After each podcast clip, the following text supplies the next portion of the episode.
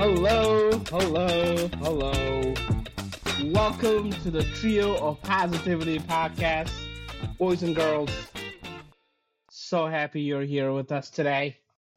What a day! It's a beautiful day. NFL is over. Some other sports are happening. What a day. What a week. Welcome to the NFL is not over, bro. Yeah, it's over, Over for the Chicago Bears. It's not over. We still have that. If you We still have that dream for a few more weeks. Um, no. Um, you heard my brigade member Miller chiming in before I cue him. All good there, all good.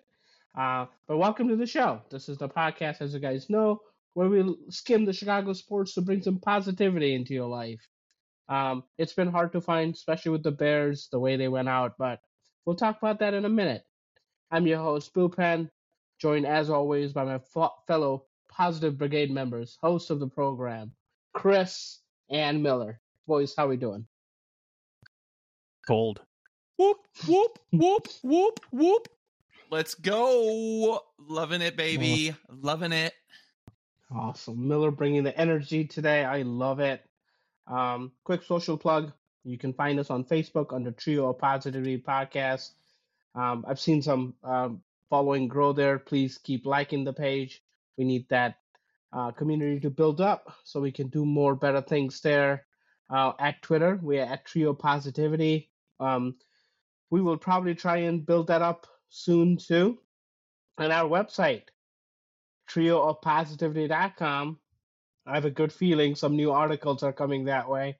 I see Chris smiling. I think he's doing it in his head right now, making plans. So look out for those as well.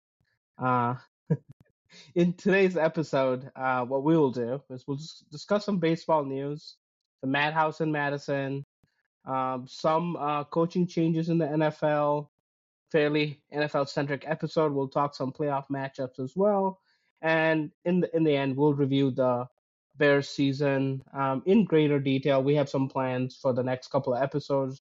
We'll share that with you. The goal is to review how we did the season going into the draft. So we are all prepared and you know all ready to head into the draft. You boys is ready? We should we should get this show on the road. Let's do it. Yes, we should. All right. Yes, we should. All right. I know you guys cannot wait for this. Oh, I, I don't even know what instruments to play for this, but probably I can the play my own greatest move. instruments. the greatest move in all of baseball, probably ever. Like Finally, sign you're- somebody. Yeah. You're, you're you're speaking facts. You remember last about this. episode, or I think it was last episode, or the episode before, we were talking about the the pitcher that signed with the Dodgers that no one cares about that came over from Japan and how he sucks, obviously, because he's never played faced MLB pitching other than the baseball classic. Well, you know what? The Cubs just signed one of their own, and I will let you know he is going to be a Hall, Hall of Famer. Hasn't pitched one pitch in the MLB, but he is already on a Hall of Fame trajectory, baby. That's just how we do on the north side of Chicago, like Boopin pointed out when we talked before.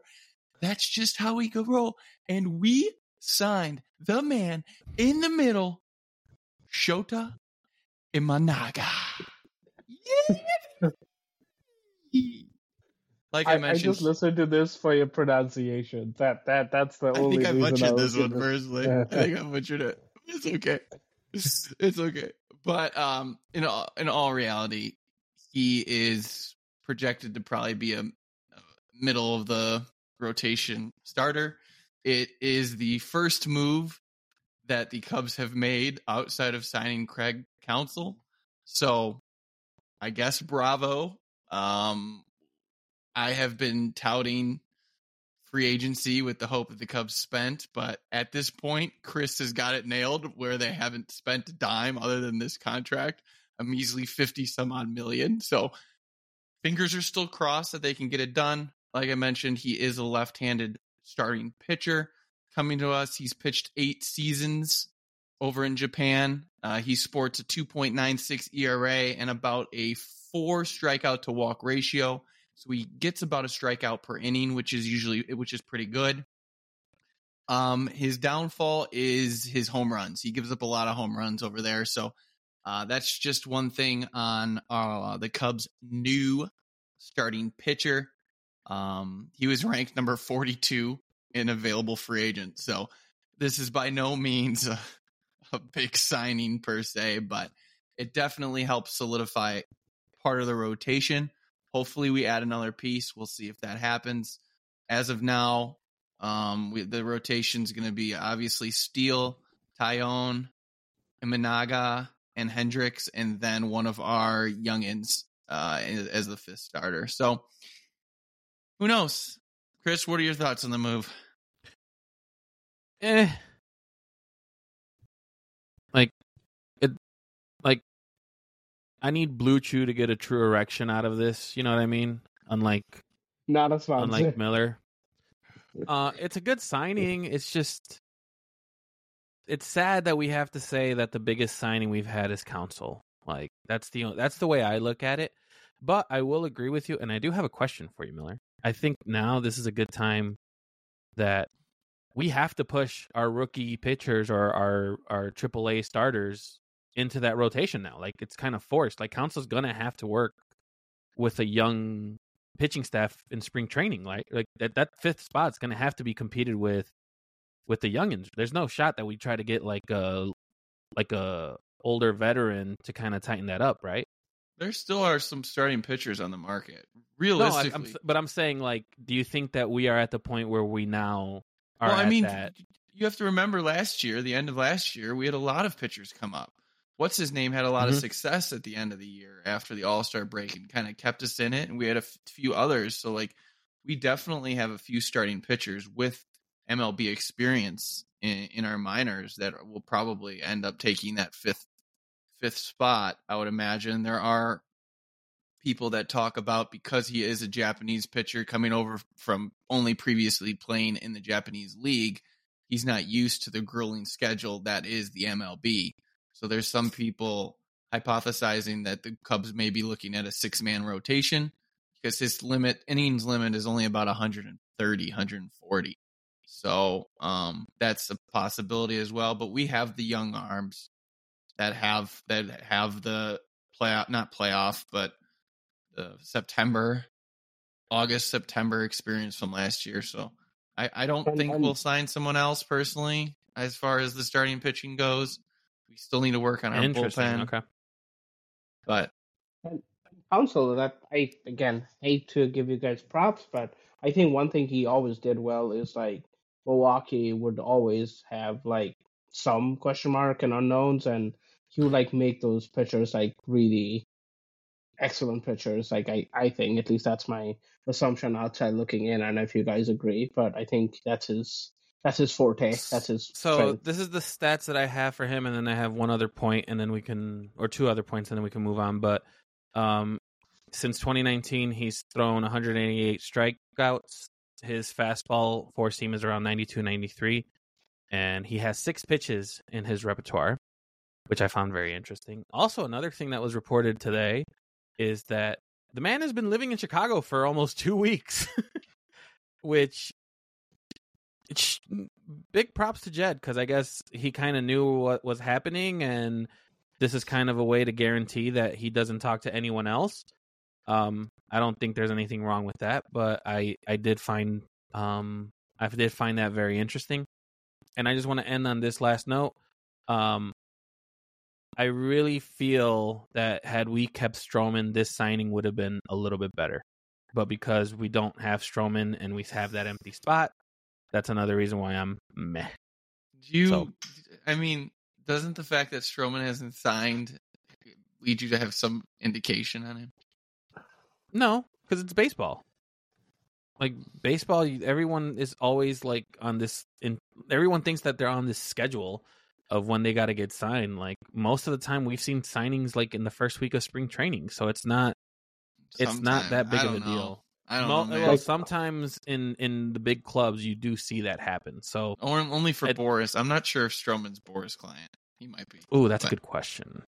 Um, I don't know. up I don't. I don't think that question. matters. Stroman had a fantastic beginning of the year and a horrible end of the year, so it's like, it's, Yeah, maybe it the doesn't make it injuries- that much better.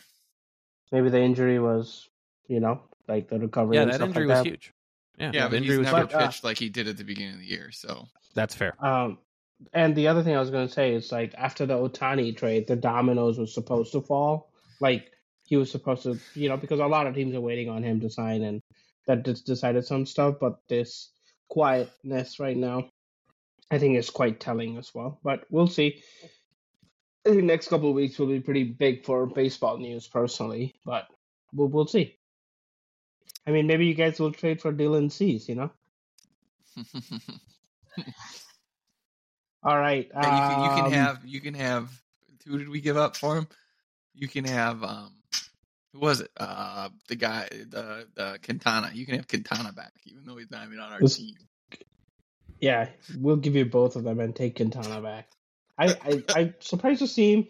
Was did he play for the Orioles? I think he was still pitching last year. Quintana. Well, he's right? definitely still pitching. I thought it was for the Yeah. Reds, but I could be wrong. Reds. Yeah, like he was somewhere like surprisingly doing well. But all right, Miller, you're up again. Uh, Madhouse in Madison, buddy. What you got for us there? Uh, I just we need the the violin. Oh, We is that my cue? Yeah, we need the violin. Okay. I can make a fake one. It's sad. It's sad. As we know, the Chicago Blackhawks. The segment isn't about the Chicago Blackhawks. It's about Connor Bedard. The Chicago and Bedards. unfortunately, this segment may have come to an end for the next six to eight weeks because he broke his jaw in what some consider a dirty hit. Um, but Connor broke his jaw and had surgery on Monday, so he will not be in the lineup. He's he's going to miss the All Star game, so he's not going to be the youngest player to play in the All Star game. So it's very unfortunate news coming out of um, Blackhawks, Blackhawks Central, if you will. Um, but they are one and three in the last week. The only positive that we can get out of this is we do have a few players coming back from injury.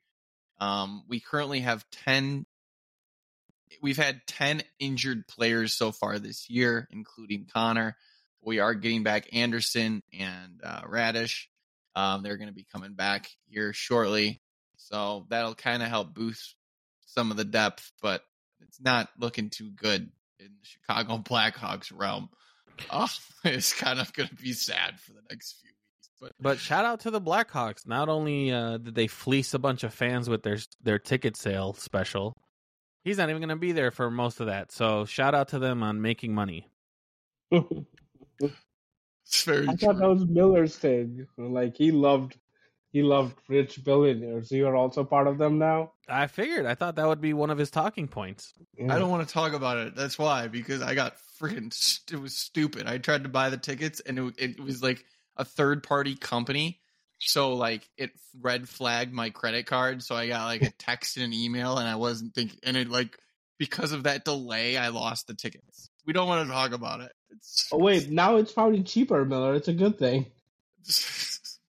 no, not. Wait, what game did you pick? 100 level. what Um, game was it?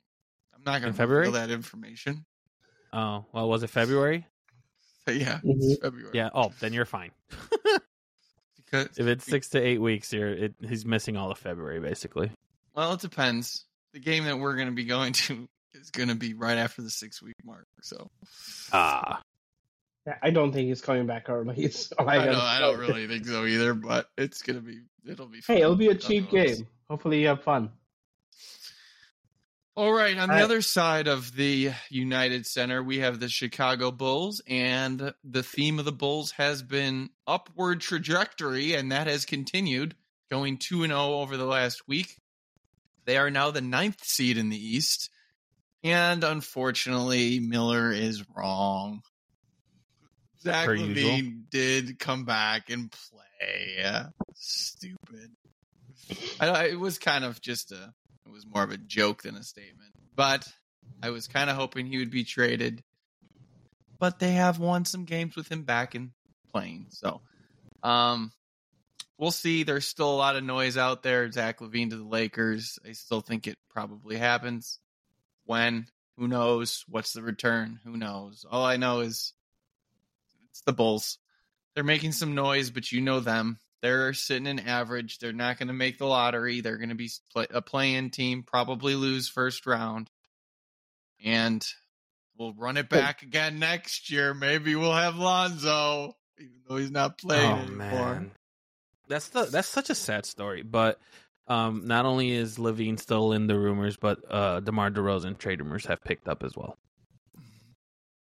And Do you, for do you that think they're going to trade both of them? I wouldn't be surprised. I think. Well, one do of you them think it's going to be a right? complete teardown? Well, It- we we talked a little bit about it before. We kind of said, are the Bulls a play-in playoff team?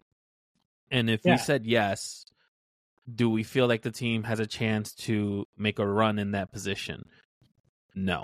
So I think the Bulls I, are I more don't on the line. They, they they have played okay. Like even with some key pieces missing, the team's come together. It's not as bad as we thought at the beginning of the season. Is my take on it. But Um, But again, They- it- Winning cures a lot of stuff. I mean, we've seen we've been witness to that with the Bears. Um, but here's but like go.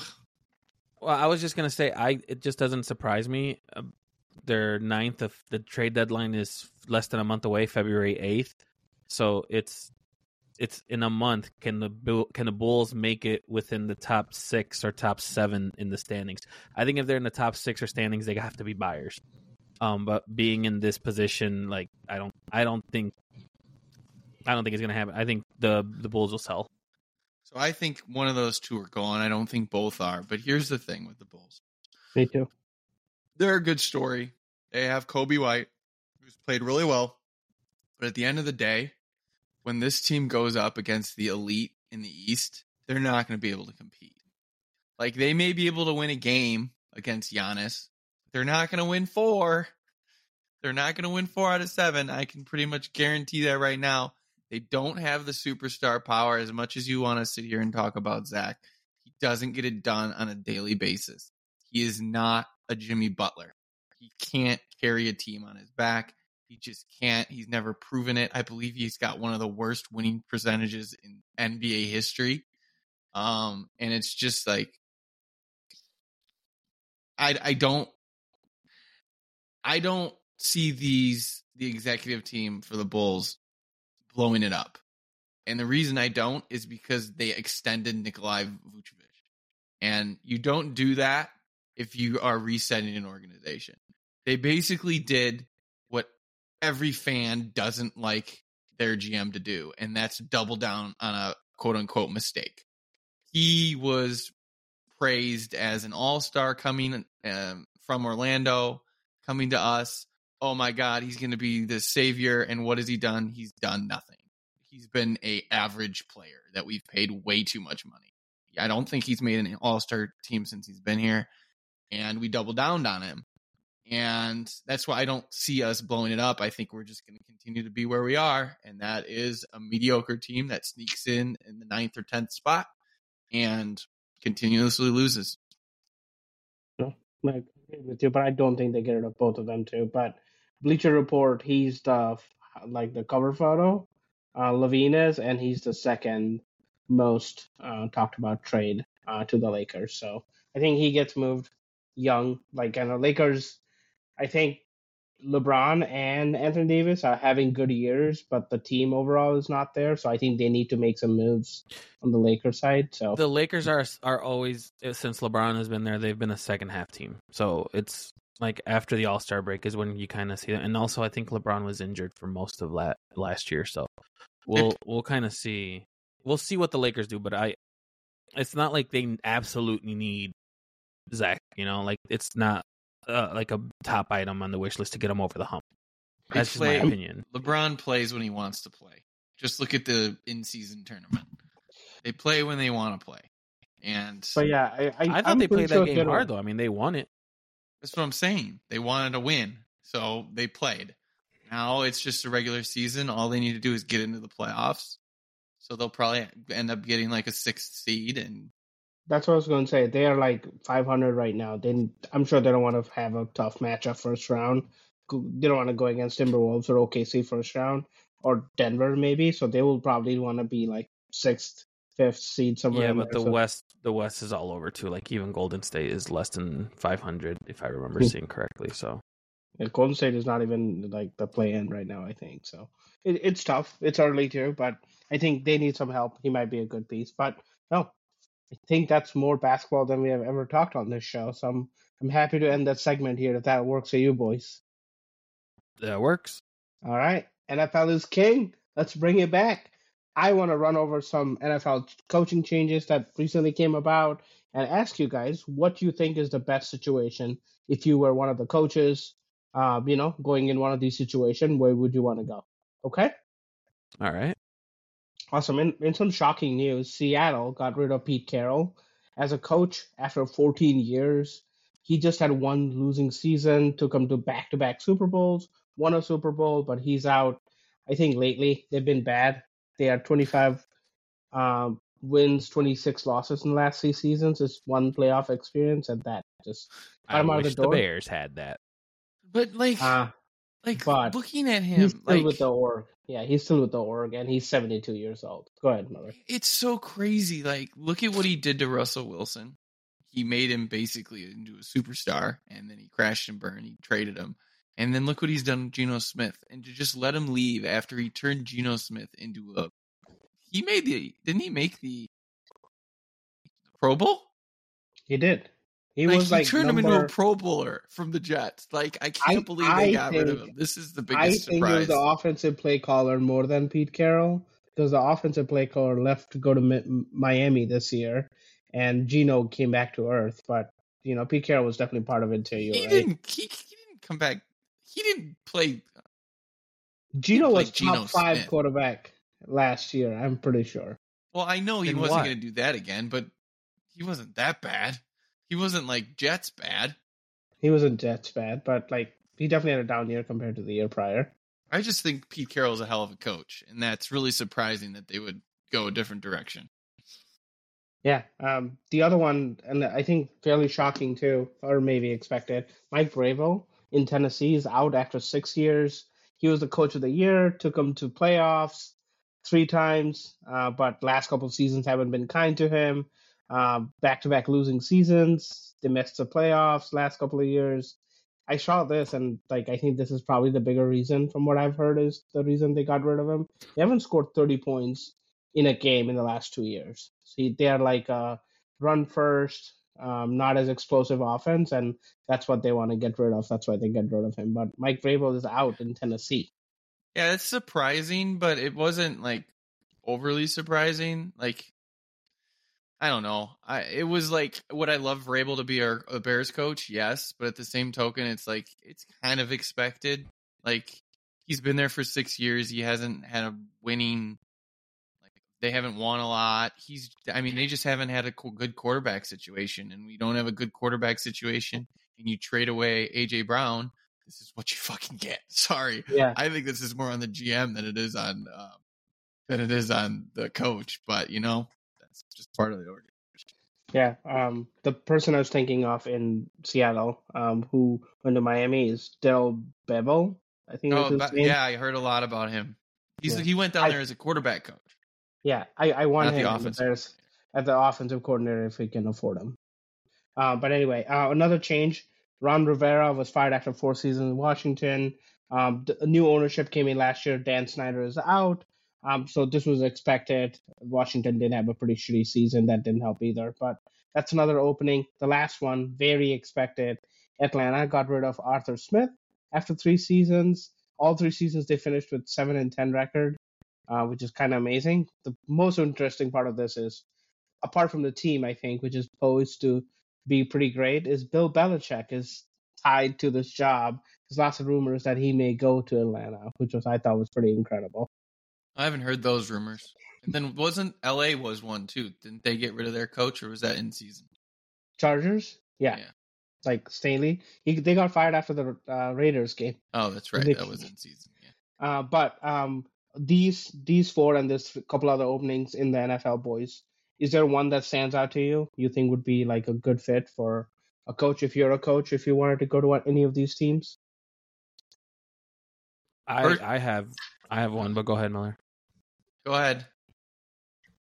Uh, uh, Vrabel to Washington is probably the best. You best. like the Washington situation? Yes. It's new ownership and that they're going to want to try to get a winning team out there. They already had some hype um even though Ron Rivera didn't do much. The the hype with the new owners is there. And I can definitely see uh, Lots of draft Vrabel- picks. yeah, I can definitely see Vrabel like getting full reign and and being like a a good candidate to kind of take that team over to the next to the next level uh in the next couple years. I think that would be a great fit. As far as like the best possible like situation, I'm assuming it's Seattle or Tennessee, but it's a coin flip for me on that. I do not think it's either of those. I would say either L.A. Chargers or Atlanta.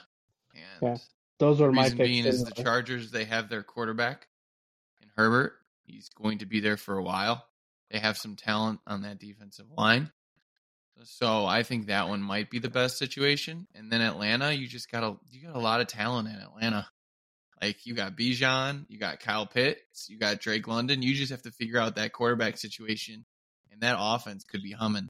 So, um, if I was a coach, I'd probably be looking at one of those, and I'd probably, I don't know, I might even take Atlanta just because of the potential. If you get that quarterback right, you're pretty much in the playoffs, especially in that weak ass division. The only Which are- downside I will give to the Chargers is their contract situation is going to be a shit show in the next two years. Sure. Um, they, they do have like quite like Keenan Allen's there, Ekeler's there, like older stars for sure. Um, so that's something they have to figure out. Their draft picks, honestly, like the Mike Williams replacement, Keenan Allen replacement hasn't worked out either. I think that's why the GM there also is not no longer there. But I, I'm with Miller, Atlanta. Like it's probably the best tight end prospect, best running back prospect, maybe top 10 wide receiver prospect. So all they need is a quarterback, and that team is, should be humming. So I think Atlanta is the best opening. That's probably why I- Bill Belichick wants to go there. Or I think hearing you guys out, I can definitely see Atlanta kind of being that choice. Uh, the more that I'm thinking about it, I forgot. Not only did they fire the coach for the Chargers, they also char- uh, they also fired the GM, and Yeah. so that that's going to be like another situation where I think the Chargers is not like the best choice. But I could see Atlanta and Washington being my two picks now. You guys convinced me. I Yeah, the only uh, reason I had Tennessee and Seattle with the coin flip is because their team was pretty much established. It was an established team. Seattle's Seattle, not a bad play. Yeah, like there's Just- They young. just have to give the quarterback too. I mean, Tennessee though they're going to lose Derrick Henry, so you don't know what they're Mhm. going to do running back. They got Will Levis, you don't know who he's going to be. They don't have a wide receiver worth salt. Well, Hopkins, but he's probably going to leave. So I don't know. I don't think Tennessee is going to be good for the next few years. also, also Vrabel got the most out of the players. yeah, I think the players That's why I think played him in hearts out. Washington would be a good fit. I can see that. But the rumors are he's going back to Patriots. Um, like if if Belichick is no longer there or takes a step back, that's a rumor with Vrabel Interesting.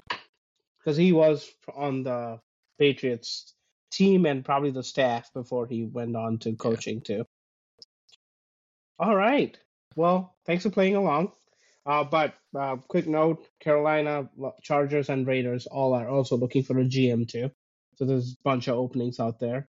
Um, there's a couple other teams that fired their defensive coordinator and offensive team. Uh, we'll probably cover that in one of the coming episodes. But I want to talk playoffs, boys. You guys ready to talk NFL playoffs? I'm calling it. I'm calling it the Revenge Edition. There's like really good storylines. NFL is so good, man. Even when they don't try to make storylines, there's such good storylines in the playoffs. So I just wanted to like we, we probably won't get into a lot of these, but um, I want to kind of highlight what the matchups are and maybe the big storylines there if you guys are up for it. Sure. On the AFC side, uh, Browns are taking on the Texans. Um, you know, lots of storylines there, like a rookie quarterback against like a quarterback off the couch. But like revenge, I'm talking about is, um, you know, Texans can, um, sorry, Browns can now take revenge on the Texans for trading Deshaun Watson to them. You know, like That's the revenge edition. I That is horrible. but it, I don't know. It'll be fun to see Stroud. He's he's a fun player to watch. Flacco has been on fire. That defense against Flacco, I think, is the matchup to watch out for. I was Next thinking it was Browns defense against CJ Stroud. I don't know. I don't know. I feel like Stroud will figure it out, and I think I want to watch Flacco trying to figure it out because he's not been challenged. You're challenged. you're you're year. moving. What the heck is that thought What are process? you talking about? You're trusting a rookie over a veteran to figure it out. Uh, that defense has the Houston defense. Like Jesus, like they have something What? going really good on that team. What the hell is happening? I believe in that team. I don't know. You guys don't have to, but I truly, I truly believe in it. Sorry, no, I'm not on your side. Okay. The more I Um, talk about it, the more I want to bet Browns. I had, hey, Chuck Bet. I always are a favorite Chuck Bet. You take me on. Um, the next matchups is Dolphins at Chiefs. Um, Tyreek Hill finally gets his revenge game uh, at Arrowhead. Last time they played was in Germany. Um, the game is supposed to be like negative degrees or zero degrees, so that'll be the challenge for Miami. But uh, you know, Dolphins losing to Bills in Week 18 got them to play Chiefs. Um, so I think this will be a very fun matchup to watch as well. What are your thoughts on them wanting to move this game to Indianapolis because of the weather? I did not even hear that. That's not happening. I don't know. right? I don't think it was real. There is just speculation, and fans are like petitioning it or something like that. Who made the? Who would have made the decision? Would have been the Chiefs, right? I, I, yeah. Probably It- the, the, oh, the away team would have no say in in where it would go. Like it doesn't make sense for the away team to position where to have their away game at. So I'm assuming this would have had to come from Kansas City, maybe like a security thing or a Yeah. safety thing. safety thing. Yeah, yeah, I think it's a a safety thing. I just I saw that somewhere. I don't know. I it's I'm, I'm having trouble finding it, so I was probably just on on my on the, my Oh, dark yeah. side of Twitter. You know how that Typical. works. Typical. But I, I saw it somewhere where somebody was upset and they talked about moving it to Indy, and I was just like, "What? You play? You play? Come on!" Oh, also the game will only be streamed on Peacock, so people are pissed about that. we said we said this was going to happen. We Yeah. said this was going to happen. That with all these streaming services coming into play, like playoff games would be something that would be looked at and and suffered. So I'm It not surprised. Wasn't there a game earlier in the year too that was only streaming? Yeah, Yeah, I think I think they've done this already. Well, that and then the NFL Network had a Saturday game too. Um, so it's it's a lot of premium stuff. No, for sure. Um, I think like the game, um, like you know, some people would care about this game more than the other. Steelers at Bills. Uh, we can say it's a revenge match matchup for benched backup quarterback Mitch Trubisky, or we can say both co- coaches. I read read that went to William and Mary, so like college. So like that's the only storyline I found. But um, Steelers are having a tough time. Looks like T.J. Watt is also going to be out with the bone bruise. So like Bills have a good advantage. I think they're favored by like ten points at uh, at home. So I think this is probably the least storylined. Um, it's Mason Rudolph playing at Buffalo in the playoff game. So that's that matchup there. If uh Steelers lose, Tomlin's out. Miller agrees with you. I don't think I do. I didn't, I didn't, I didn't move my head at all. I don't, I don't know. You you said it was time for an amicable breakup. Like it's been Said it's 18 seasons possible. or so. 16 seasons, I think. Um, I- If that again, happens, I'll be even more annoyed with the Bears I- situation. I it's just I I don't think so. I wouldn't do it if I was. I'm like Steelers are like not an organization that make rash moves like that, so I would say no. Chris? It's it's the jobs that are becoming available that it's what entices me. Like I would I would leave. I would leave the Steelers for Isn't he under contract? he is, but I'm that's all that shit can get worked out. Like look at Denver. They got the coach they wanted, it worked out. So I mean anything is possible. Yeah, but they Kevin fired the previous coach. Yeah, I don't know what worked out. You, you were saying paid- Tomlin is going to leave, and I don't think. No, he I'm can. saying if he loses, do you think well he either gets fired or does he leave? I mean, he can't leave. He's under contract. Is what I'm saying. Oh my god. The He will Steelers have would to have get to fired. trade him or, Or fire. him. fire. Because we've never seen in the NFL someone say I'm not happy here and they work something out. Looks it's like the, possible. Not but for coaches. 2024 will be his last season under the current contract here. So next year maybe. So I don't know, but I would say no. The gun to my head right now.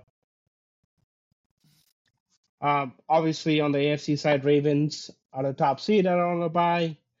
On the NFC side, the Fudge Packers are at Cowboys. Um, this is Mike McCarthy's revenge game. Um, you know, McCarthy is having a good year with the Cowboys, previously the Packers coach.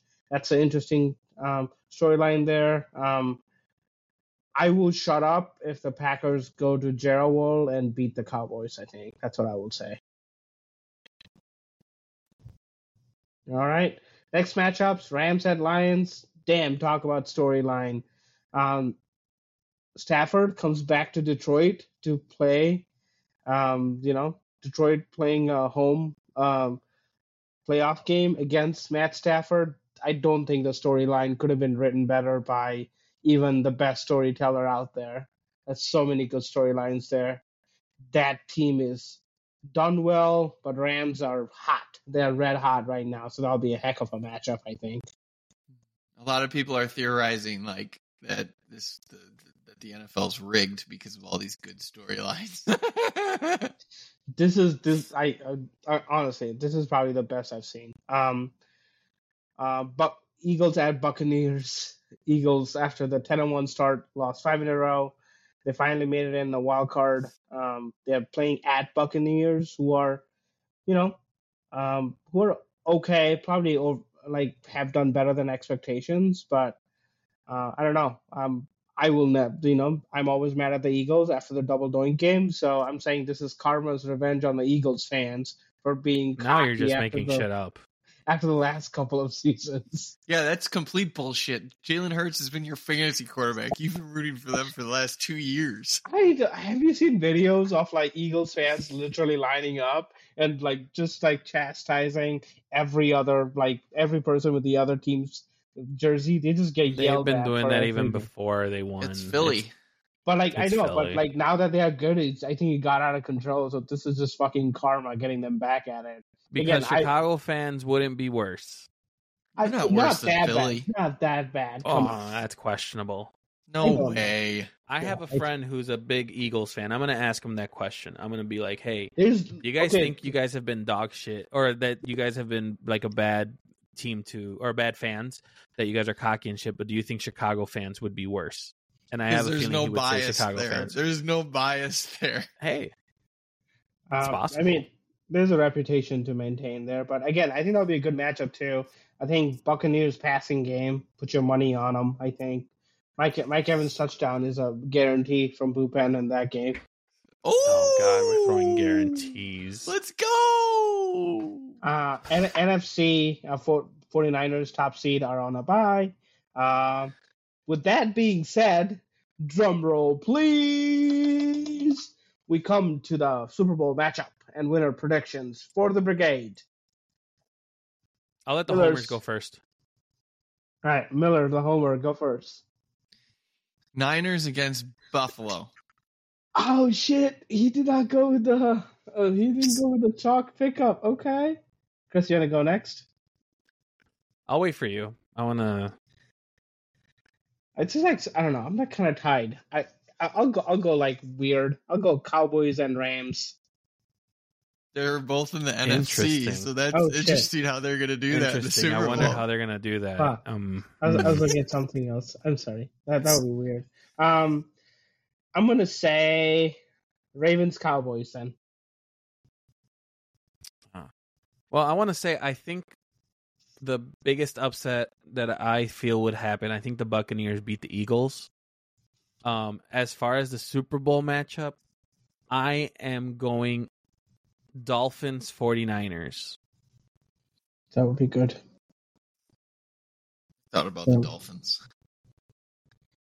I think the Dolphins have a good chance, man. I don't know. That team looks just like a lot of fun to root for. The problem is that they're uh, they're not as good away as they are at home, and they're not going to get any home games. and their They're gonna have to injuries play have in the literally their injuries are literally piling up.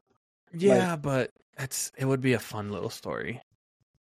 It would be. Fun. I am It at a coin flip with 49ers and, and Cowboys though. The Cowboys have looked good. So, but Well, I I'm think the sticking with the Niners are going to win it. 49ers. For your dad? Yeah, and for my pick, Oh, you have money already on it. I think for me to just be the single guy out, I would want the Dolphins to win. That would be. I think like so. I I didn't pick that Chris because I think it's a lot of Hard Knocks hype, which I've been watching as well.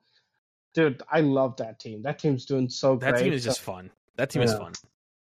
Uh, like I, it's it's just so great to see. But all right, that's our picks.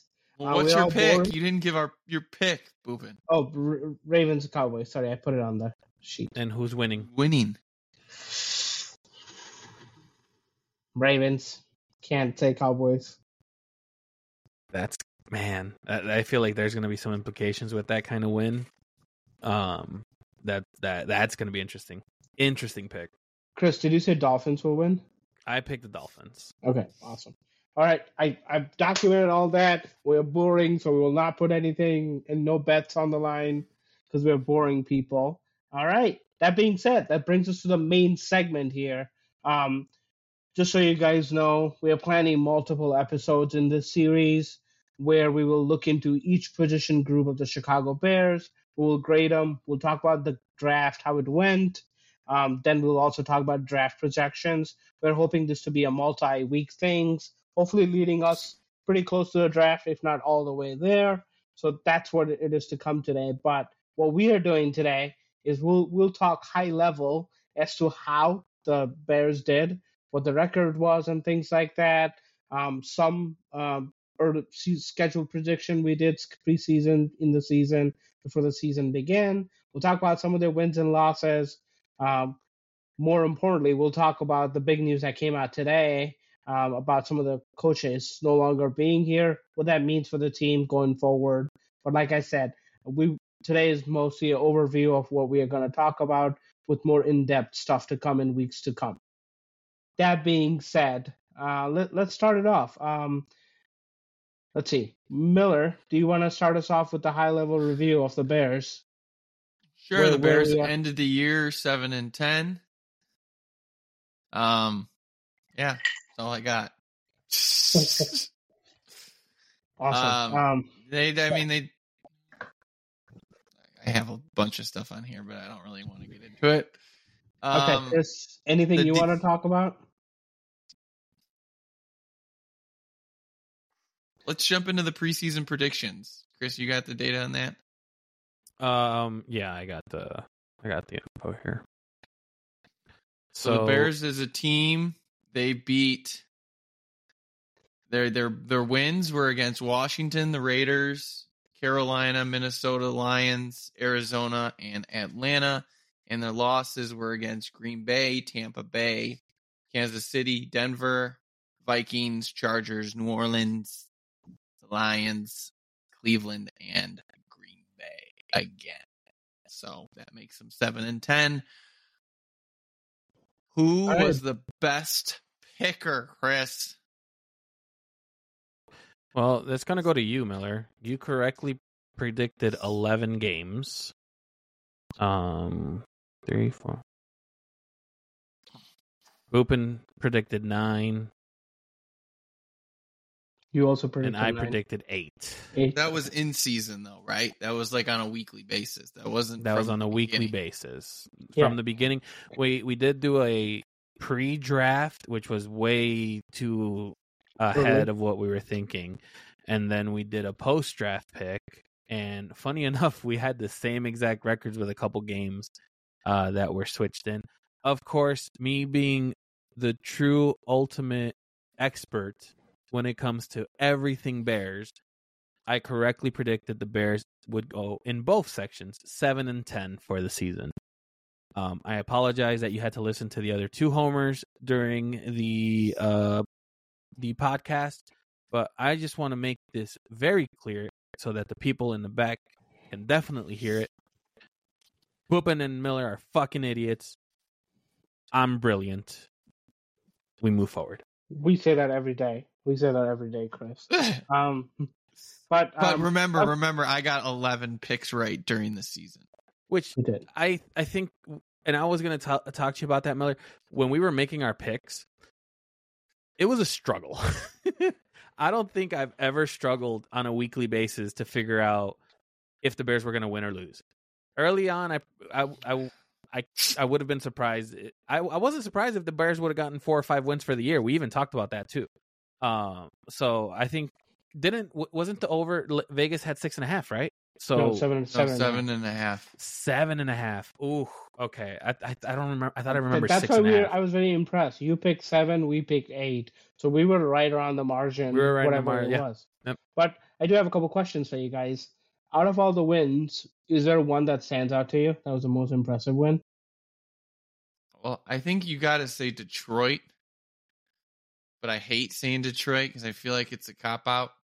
But I mean, the- it's at the end They're of in the the day, playoffs. They're in the they're playoffs. in the playoffs. They were a pretty dominant team, but I just feel like we had their number all season because even when we were in Detroit and we historically blew that game, but then when we came home, we pretty much just slaughtered them.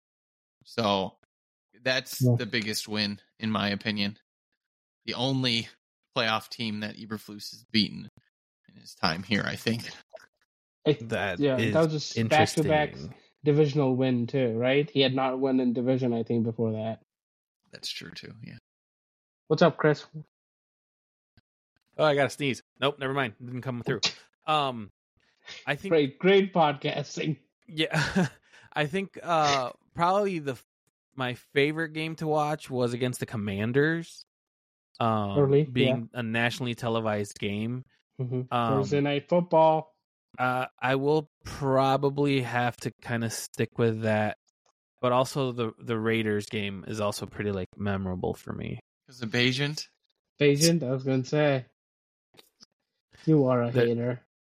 It's not being a hater. Listen, I've already established everything I needed to establish about Fields, and and I think that's something that we're also going to talk about here for a little bit, not too much, but you know, I think that I was think- a fun game to watch.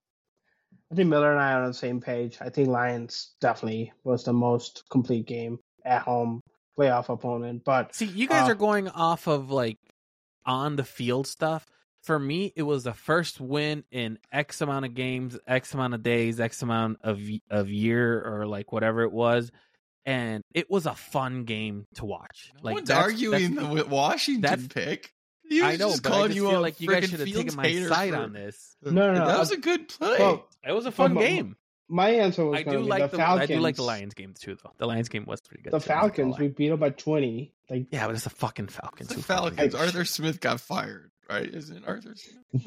Well, I. It's just like, and another thing I want to say is like we won against two divisional opponents. The Minnesota game was brutal, but the you know Lions game was good, and Packers are the only team to sweep us. So like, the, the, I don't know, that stood out to me. But I also realized that we started the season zero and four. Like that, like I don't. I obviously it was painful, and we looked at the schedule, so it looked like it was probably going to happen, but we were hoping no, against it. We, no, Wait, we wait, wait. start- Say that again. Say that we one more time. not going to happen. We had a really We- easy schedule at the beginning. I predicted Bay, that we were going to go th- one and three, so I was closest. Kansas, We had Denver, Green Bay, Tampa. Tampa Tampa, Bay. Kansas, and Denver. Kansas City, Denver, Yeah. Washington. That is a pretty easy start to the season, But all things Again, considering. my my point was we didn't get our first win until week five, and I don't think I remember that right now. Look, I had to go back and check to see that, and like just like we were four and eight at the bye, uh, then We were we started the the- year two and seven. yeah, two and seven, uh, four and eight at the bye. It was just like some of these things, like I, I don't think I remember fully now. I'm sure it's painful at the because time. Because Field sucked, so you you Took that out of your memory. Uh, let's see. Another thing, another thing I wanted to ask you guys.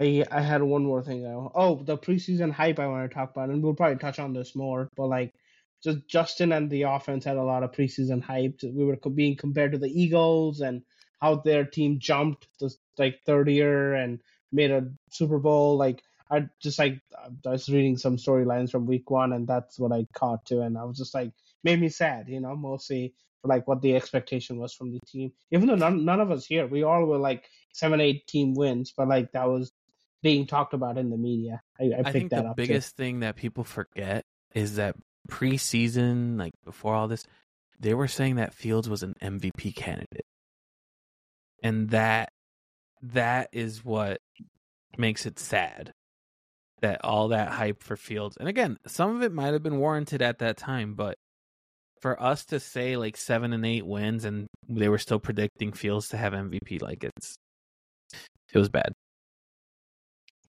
Well, I Um, think it goes into the fact that if Fields was actually performing at MVP level, it was probably going to be more like 10 wins because the schedule was there. And even if you look at what the Bears did, having three historic losses against Denver, the Lions, and Cleveland, like if they win We're those, you're talking we're about in a the 10 conversation 17. of a playoff. Yeah, Like, so, but yeah, he definitely did not live up to preseason hype. At least at the beginning. Um, after this um, pretty sad season, uh, the Bears are picking number one. Thank you, Charlotte. Uh, and number nine, that's our pick. And the other pick is from the number one pick from last year. So, um, fairly impressive um, draft picks, at least. Two in the top 10 is very promising uh, to a team that has some potential. I feel like that, that should be a really, really promising thing. Yeah.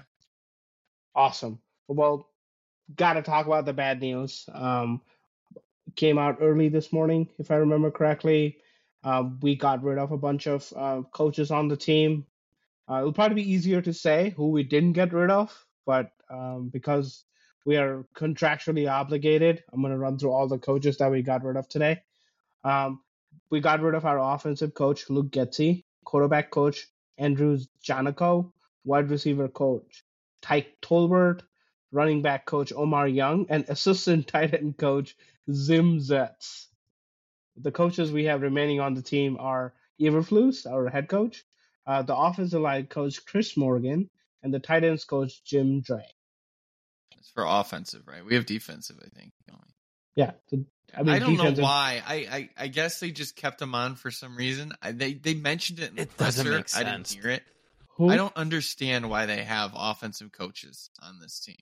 Because I would assume that the offensive coordinator who they're going to bring in is going to bring in their own guys. So the offensive line coach um, is getting credit for um, Braxton, his his development from last year. Uh, Wright, he supposedly put Wright through a very rigorous um, workout, and um, Teven Jenkins' development is all being credited to this offensive line coach, and the Titans coach is being uh, retained uh, because of our because of Cole Kmet is what I read. I guess. Um, again, I get that they're like- retaining him for those purposes, but at the end of the day, I would think they're probably going to get fired if when we get a new offensive coordinator. Maybe not.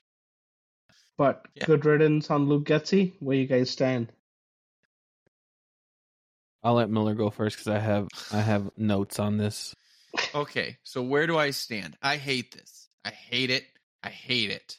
100% hate it. My stance before all this was all or none. I wanted everybody fired or nobody fired because this puts us in Bears purgatory again. This is a typical Bears move. It's a bullshit move. It's a P word move. It's just, I think it's just pussy. It's a pussy move. Oh. Thank you. Happy? I just Thank don't. This doesn't take any stones to do. It doesn't take any stones. You're copying the the offensive problems with, on Luke Getsy, and you're not making the coach accountable for anything. When he's had three historic losses, and I believe he's ten and twenty five in two years. Now, is it all his fault? No. Would I have been okay if they ran this whole situation back? Sure. I just don't think that any of the possible scenarios going forward are good scenarios. And those scenarios being one, you keep Fields, and two, you draft Caleb or draft a new quarterback. I think both of those are disastrous. Fields, because he's going to be learning his third system in four years, which is never a good thing. On top of that, it usually takes at least one year to understand verbiage in an offense and two years to grasp the offense.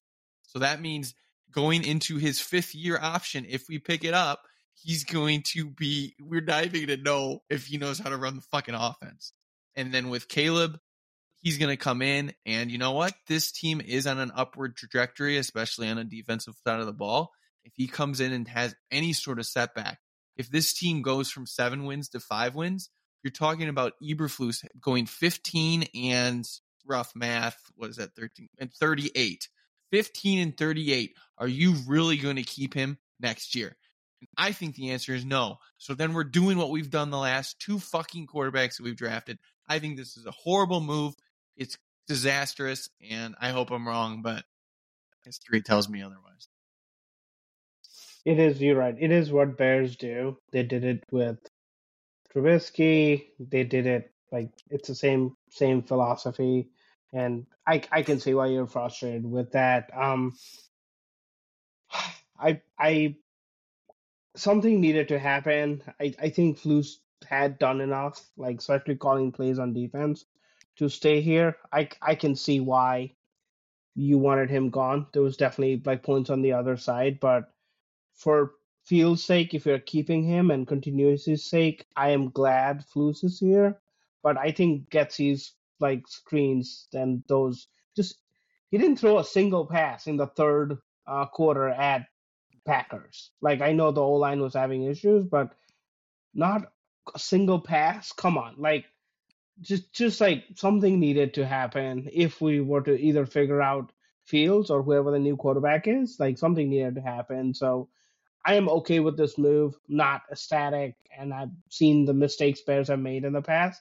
I see why you're apprehensive, but I, I'm I'm I want to be positive about this move. I think it's a good path forward for the Bears.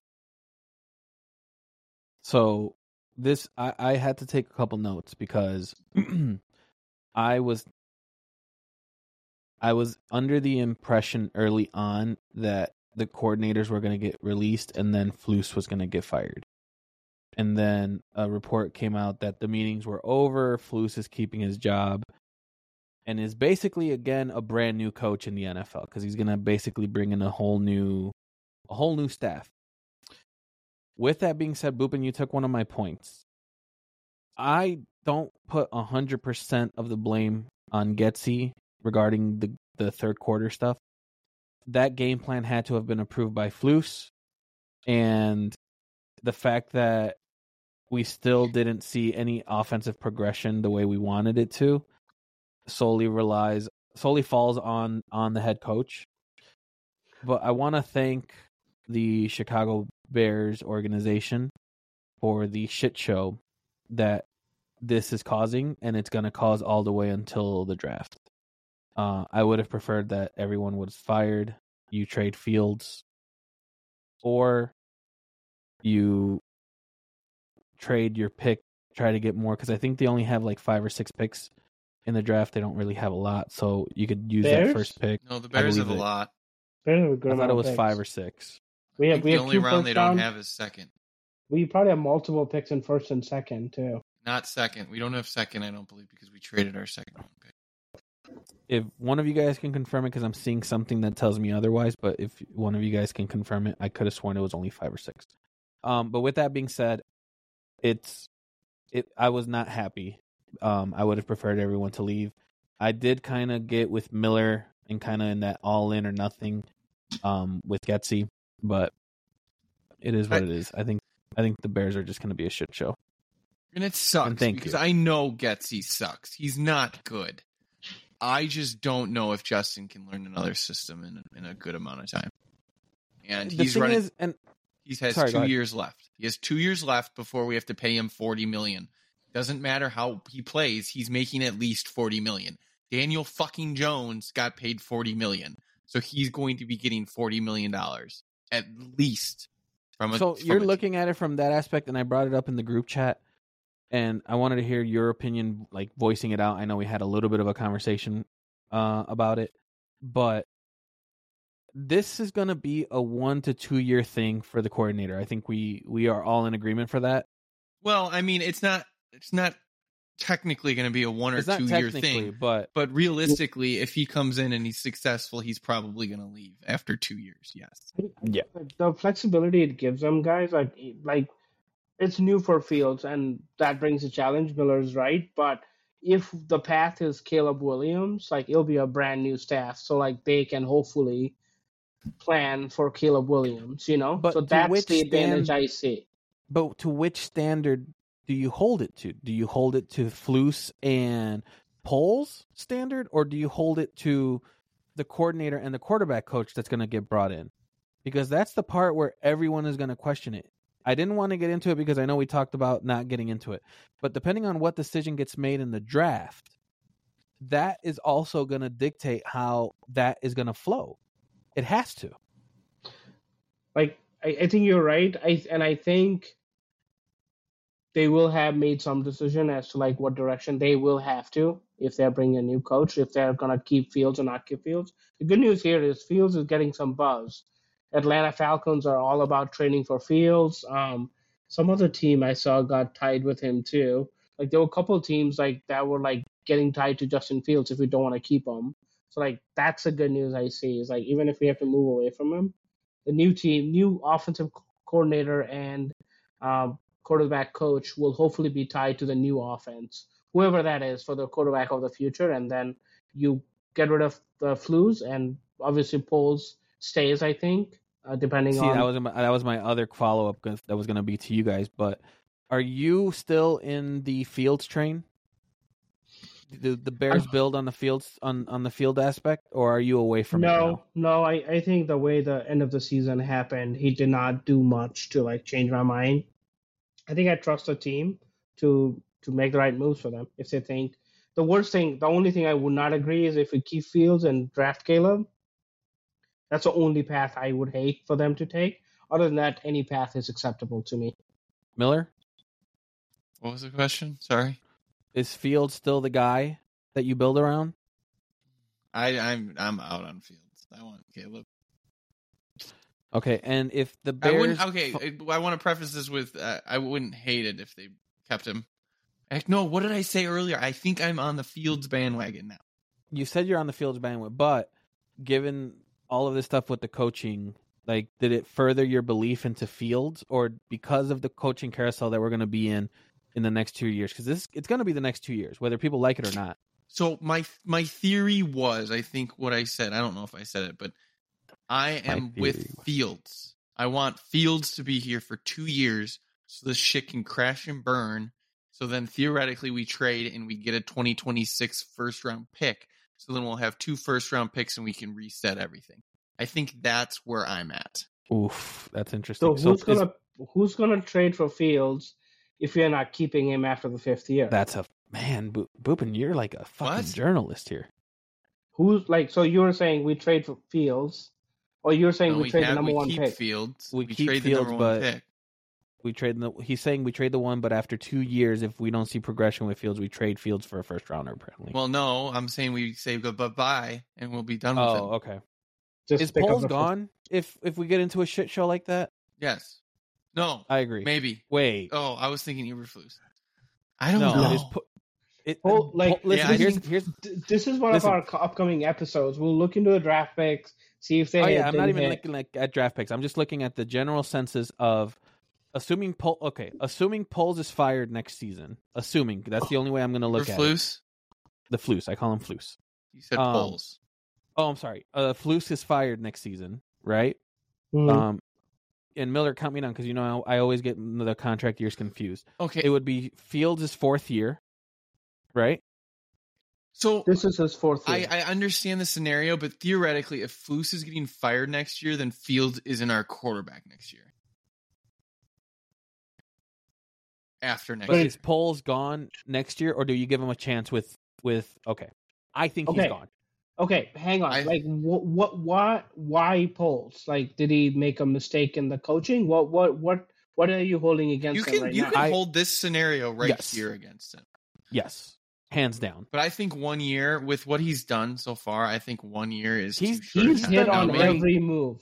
Every No, he move. Hasn't. Uh, He hasn't hit on every that's questionable. But like I- two years, if if this is still cra- if this really does crash and burn, you can theorize. I don't think he will be though, because I think he has established such a good foundation that even if this doesn't work after the two years, they'll probably give everybody the two year, and then he'll have another shot to get a draft a new quarterback, hire a new head coach. I get you.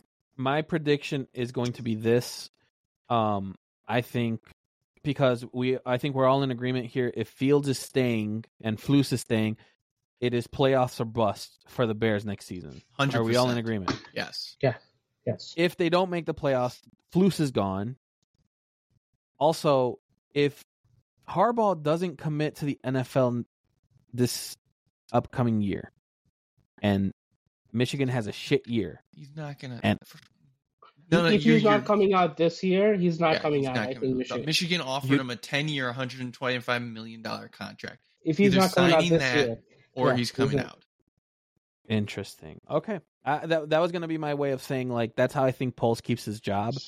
He brings in Harbaugh the following year after after Flus is gone. um, Harbaugh's prob like Chargers are favorite to land him if he comes out supposedly. I don't know if that's a good fit though.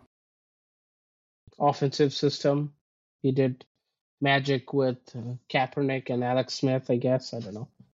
He's not an offensive guy, he's a defensive guy. He's a defensive guy. Didn't he have He's like made right decisions. Like that's the one thing I hated about Poles, man. Is like we can look at all the coaches that are Bulls out or there that are Eberflus. defen- Eberflus. Fuck, I'm already thinking Flus is gone. I'm sorry. Flus and Um, Poles. Get it yeah, right. my bad. They're both they're both their dicks are intertwined together at this point. But the way that I'm seeing it is I'm I'm disappointed because there's other defensive coaches that are out there that Better. leave make great decisions on the offensive side and don't do shit. The only thing they Like will do though is they'll be like, "Hey, you need to run or you need to pass. I want to see a pass or something." I don't the- think the- you. What are you So? I- I, don't think that's For a true. game you were plan? talking Yes. about that Yeah. earlier. I don't think. for a I don't plan, think yes. Eberflus Let's had table any this. say in what happens with Luke Getsy. Yeah. He might have had a little, but he didn't have much. He was If- in charge so- of the entire defense as well as being a head. This is, this is what I was The going to say. You're telling me that a defensive coach who would go out and look at offenses and try to play against them would not have a say on how his team looks and what, what they they, have should a do. say, but they're not going to be coaching. They're But not going to the be way- putting their two the cents in the game. The way the game They're works, too they- busy. the first 15 plays or so of the game they they map it out and they usually call those plays. And after that there's a set of plays. For first down second down red zone. That's what they call. Fourth down plays they have a set of plays. And yes the head coach is involved in like designing those or like making sure calling the one like you know putting those in the sheet which has the best sense of success. But it's on the offensive coordinator or the quarterback coach. I don't know what to call those. There's See, nothing I that- uh, I disagree hundred percent. If I'm seeing that my offense is shit, I will go to the fucking coordinator and be like, "Hey, pass the ball more," or "Hey, run the ball You more." don't do I that am the in guy game. with the I get butt. what you're saying, but that's not done in game. That's Look- done look- after the game. you you watch Hard Oh. Knocks. Look at what uh like Tomlin. Oh, sorry, you can't com- McDaniel. you can't compare even- McDaniels on. in that. Hang on, he doesn't even know when uh defense is even like pick six. If you watch a Jets game when they had the pick six, he didn't know it till like halfway into the end zone when the defender was running in. He had no idea. He wasn't celebrating till Why can't you compare the hard knocks to this?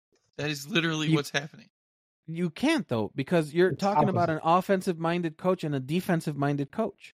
If you're an offensive minded coach, you are of course going to be more intertwined with the offense. So you're saying what I'm saying. offensive minded coaches do not have a say in the defense, but defensive minded coaches have say in offense. No, no, no. I'm saying if you are the head coach, Okay.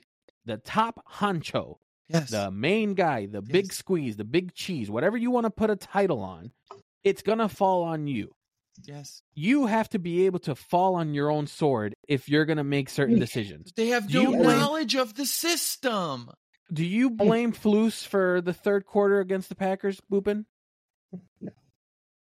That is dog shit. It's I not blame him Fluke's 100%. decision. on, It's hang Getsy, the one. He's the So- one that's calling the plays. So Vic Fangio is the defensive coach in Miami, and I I can say confidently that McDaniel, like once he's a veteran coach, but McDaniel probably doesn't even know what like what plays are being called. You might That's be right, but you know what I bet you happens? Be like, hey, uh, shh, because you know they have the little walkie-talkies. Like, hey, uh, old man Fangio. Yeah, what's up, McDan? Hey, uh, you should consider, uh, you should consider blitzing here. I guarantee Okay. you that doesn't Al- happen. Also, I also the guarantee fucking you. It Or you doesn't Okay. or McDaniel's could be like, hey, it looks like they're setting up a lot of this kind of offense, which I've seen or I've ran. you may wanna do this. in game, dude. okay, two Oh, things. I think One, you're wrong. NFL offenses coaching trees are like a like a like LLC now. It's run like someone runs offense, someone runs defense. The head coach is like the CEO. He knows what's happening, but he's not like making day to day decisions. That's how NFL, in my at least like the good ones, are run. I think I think there is a point to Chris's thought process, but with Miami and how in depth that offensive minded head coach is on the offense doesn't apply with Fangio. And with the Bears, the fact that we don't have a defensive coordinator and our head coach was a defensive coordinator, I don't think it applies. But there could be other situations that you could see something like that. Like, for instance, Bill Belichick. I don't know if he was involved, maybe recently, but like over the past few years when they were good, I don't know if he was like really heavily involved on one side. I think he might have had a little more balance where he could step in, but but he's our Bill situation, Belichick. But he's there's Bill no Belichick. way. But here's he and two and two counterpoints. I don't want to. I don't want to go too much into. I think we already gone too much, and it's mostly my fault. But that's fine. Here's two things with that though. A lot of times on that on that tree, Belichick has produced more defensive head coaches than offensive coaches. Is that correct? I think they've all sucked, so I don't think it's really They've, worth yeah, talking okay, about they've the all tree. sucked, but that's not The the, only offensive is M- M- McDaniel, Josh McDaniel, McDaniel. and one more. I think there was one more, but everyone else has been defensive minded, and that's because he allows that, like kind of you're saying, like the CEO aspect, right? But there have been times where big old Bill Belichick will pounce his fat ass over to the defensive side and make complaints, or will ask to have changes made. The second argument that I will make Andy Reid, Andy Reid, and Mister Old Chicago Bear Nagy.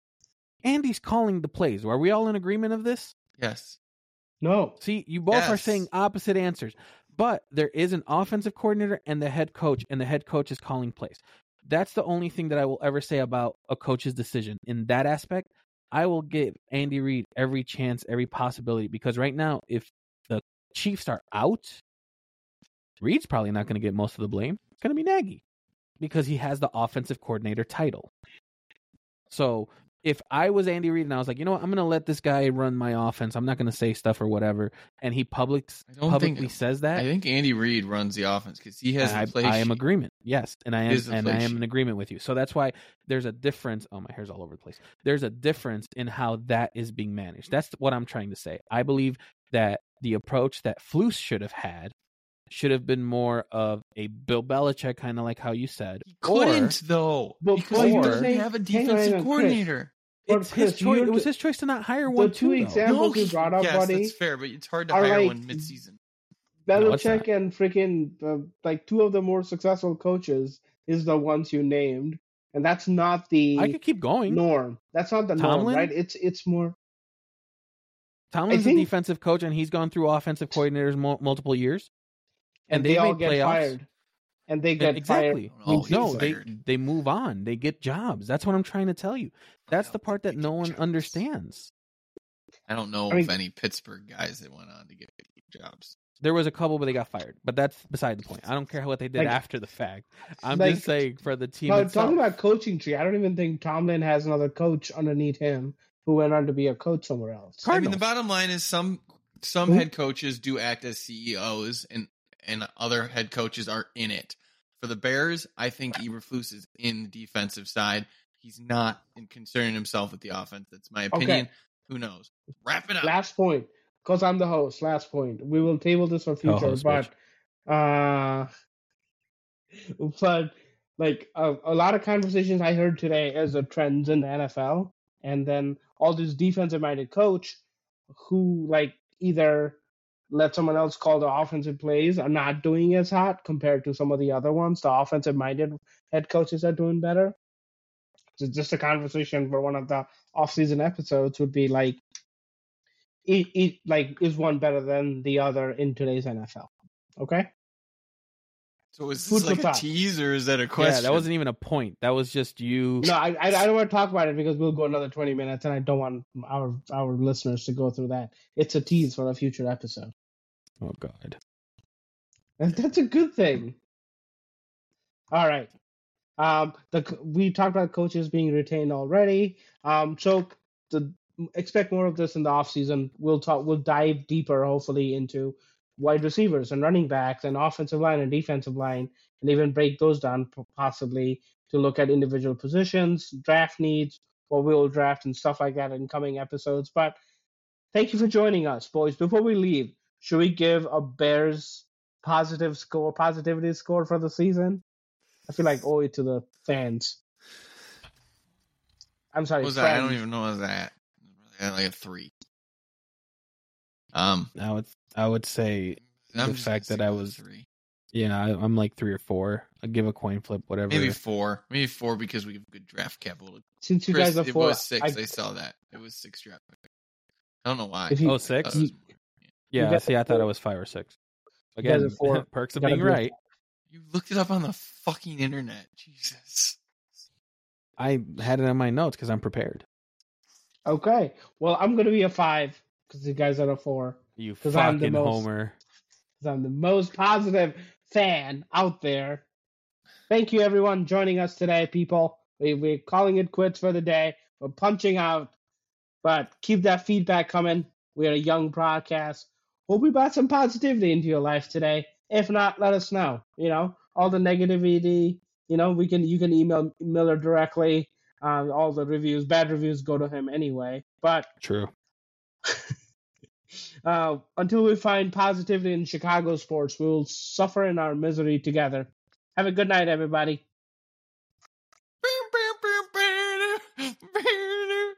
Keep going because it says it's playing, but that's obviously not. Goodbye. We're just gonna end it with that. I'm not even gonna put this damn song in. It says it's playing, but it's fucking not. Because you don't have it on live, genius. I have it on live. Peace in the Okay, Middle bye East. everyone. Bye.